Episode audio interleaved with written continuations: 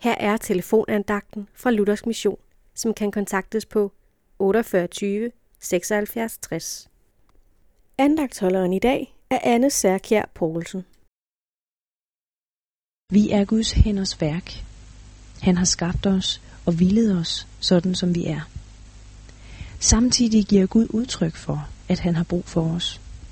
Gå ud i alverden og døb og lær, siger han. Gud kalder flere mennesker i Bibelen for sine tjenere. Jo, Gud har brug for os. Tænk ham, der har den suveræne magt i himlen og på jorden.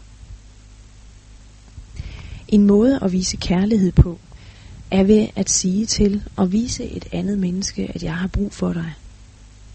Det er også en af de måder, Gud viser os mennesker kærlighed.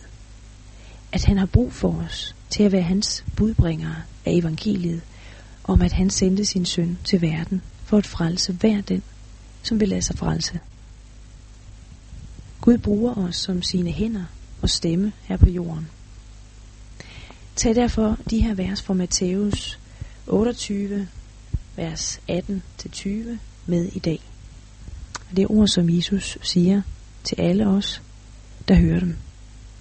Mig er givet al magt i himlen og på jorden. Gå derfor hen og gør alle folkeslagene til mine disciple, i det I døber dem i faderens, søndens og helligåndens navn, og i det I lærer dem at holde alt det, som jeg har befalet jer.